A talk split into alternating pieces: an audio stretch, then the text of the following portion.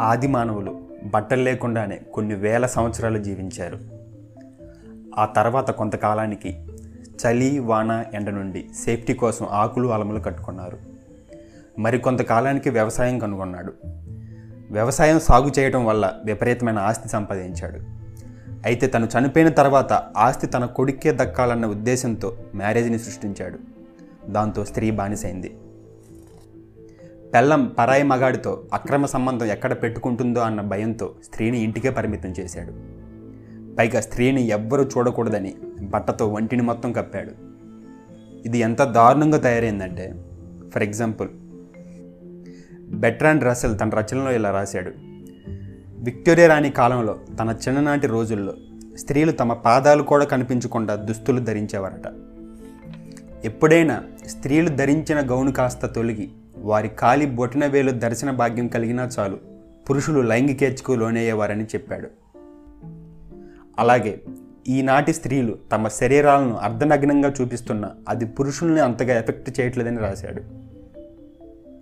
ఇక్కడ పాయింట్ ఏంటంటే మనం దేన్నైతే ఎక్కువగా దాచిపెడతామో అదే మనల్ని ఎక్కువగా ఊరిస్తూ ఉంటుందని రసెల్ చెప్పకనే చెప్పాడు. ఆ తర్వాత మరికొన్ని రోజుల్లో గ్రామానికి మంచి అందగత్తైన వేష తయారైంది. తర్వాత రాయడం నేర్చుకున్నాడు. అప్పట్లో అన్నీ కూడా శృంగారపరమైన రచనలే ఉండేవి. అవి మన మత గ్రంథాల్లో కూడా కనబడతాయి. ఆ తర్వాత స్వాతి ప్లేబాయ్ లాంటి మ్యాగజైన్స్ వచ్చాయి. ఇప్పుడు పౌన్ సైట్స్. ఒక పరంగా మతాల అణిచివేత వల్లనే అశ్లీల చిత్రాలు పుట్టుకొచ్చాయి. మతం ఎప్పుడూ కూడా సెక్స్ తప్పని సెక్స్ గురించి ఆలోచించడం తప్పని ప్రజల్ని అణిచివేశాయి. అలా చాలా సహజమైన సెక్స్ను పెద్ద అపరాధంగా జనాలకు చెప్పారు. అవి మనుషుల్ని ఎంతగా అణిచివేశాయంటే మనిషి మనసు ఎప్పుడూ కూడా అశ్లీలత గురించి ఆలోచించేలా చేశాయి. ఒక్కసారి ఈ ప్రపంచం గురించి ఆలోచించండి. బట్టలు వేసుకున్న చెట్లు ఎక్కడైనా ఉన్నాయా? అలాగే బట్టలు తొడుక్కునే కుక్కలు నక్కలు గుర్రాలు ఎక్కడైనా ఉన్నాయా? మీరు ఒక్కసారి ఆలోచించండి. కుక్కలు నక్కలు గుర్రాలు కూడా బట్టలు వేసుకోవడం మొదలు పెట్టాయనుకోండి అప్పుడు నెక్స్ట్ జనరేషన్లో అంటే మన కొడుకులు మనవళ్ళు ఇంటర్నెట్లో కుక్కల నక్కల నగ్న చిత్రాలను ఎలా ఉంటాయో చూద్దామని సెర్చ్ చేస్తాడు. కుక్కల్ని నక్కల్ని మనం న్యూడ్గా చూస్తున్నాం కాబట్టి వాటి జనాంగాలను చూడాలనే ఆలోచన కూడా రాదు. మనం ఇప్పుడు ఎలా అయితే జంతువుల జనాంగాలను చూడాలనుకోవడం లేదో మనిషి న్యూడ్గా జీవించిన రోజుల్లో అసలు అశ్లీలత గురించి ఆలోచనే వచ్చేది కాదు. ఎందుకంటే పురుషుని శరీరం స్త్రీకి స్త్రీ శరీరం పురుషుడికి తెలుసు కాబట్టి. ఏషియన్ కంట్రీస్లో ఈ అణిచివేత ఎక్కువగా ఉంటుంది. అందుకే భారతదేశం పాన్ చూసే దేశాల్లో రెండు లేదా మూడు స్థానాల్లో ఎప్పుడూ ఉంటుంది. అలాగే రేపులు కూడా ఎక్కువగా జరిగే దేశాల్లో ఇండియా టాప్ టెన్లో ఉంటుంది.